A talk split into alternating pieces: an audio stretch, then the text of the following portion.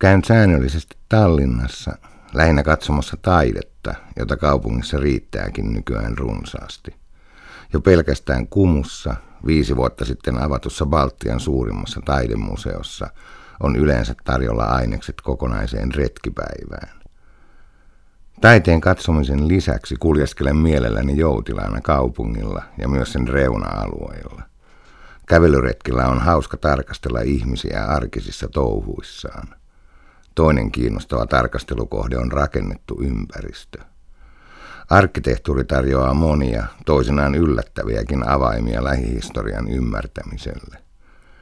Aina kun näen jonkun kiinnostavan tai omituisen rakennuksen, käytän jälkikäteen melkoisesti aikaa ottaakseni selvää siitä, mitä tuli nähtyä. Ja kun tieto on lisääntynyt, pitää yleensä palata katsomaan rakennusta uusin silmin. Tallinna tarjoaa tällaiselle arkkitehtuuriturismille loputtoman, historiallisesti kerrostuneen aareaitan aina keskiajalta asti.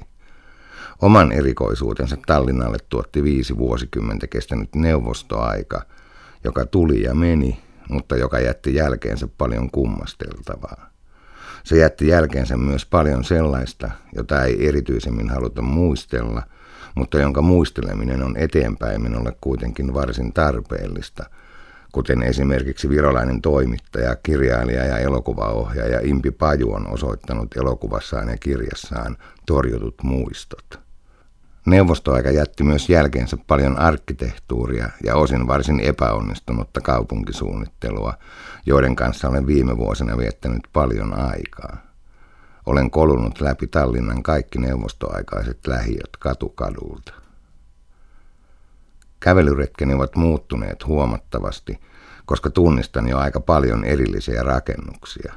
Tuossa eläkeviraston talossa toimi aikoinaan kommunistisen puolueen aluekomitea.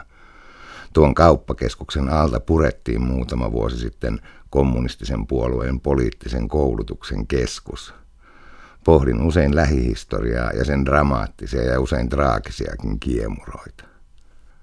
Osa selvitystyöstäni on edelleen vaiheessa – Tallinnassa on esimerkiksi kaksi jättimäistä rakennusta, joissa toisessa toimi suunnittelukomitea ja joista toista nimitettiin suunnittelijoiden taloksi. Olen toki tietoinen Neuvostoliiton suunnitelma taloudesta, mutta minulle ei ole vieläkään selvinnyt näiden rakennusten tarkempi historiallinen sisältö. Suunniteltiinko suunnittelukomiteassa niitä suunnitelmia, joiden pohjalta suunnittelijoiden talossa sitten ryhdyttiin varsinaisesti suunnittelemaan? Tämä minun pitää vielä selvittää. Urakka tuntuu siltä kuin olisi uppoamassa kafkalaiseen romaaniin, jossa elämän absurdius näyttäytyy raadollisimmillaan. Toisinaan harrastukseni herättää virolaisissa ystävissäni ja tuttavissani kummastusta. Olenko minä neukku nostalgikko, joka muistelee kaihoten sosialismin ihannevaltiota? Enkö minä ymmärrä kaikkia niitä kauheuksia, joita virolaisille tapahtui neuvostomiehityksen vuosina? Tähän minun on helppo vastata, sillä en nuorena vasemmistolaisenakaan katsellut Neuvostoliittoa mitenkään ihailevasti. Pari nuoruuden käyntiä itänaapurissa myös vahvisti käsitykseni sosialismin realismista. Useimmiten harrastukseni vastaanotto on virolaisten tuttavieni keskuudessa kuitenkin aika hedelmällistä – Keskustelut kohdistuvat usein neuvostoaikaan, ja olenkin kuullut paljon muisteluksia, joiden sävy vaihtelee raasta arkirealismista lempeään huumoriin, jolla moni virolainen osaa jo noita aikoja muistella.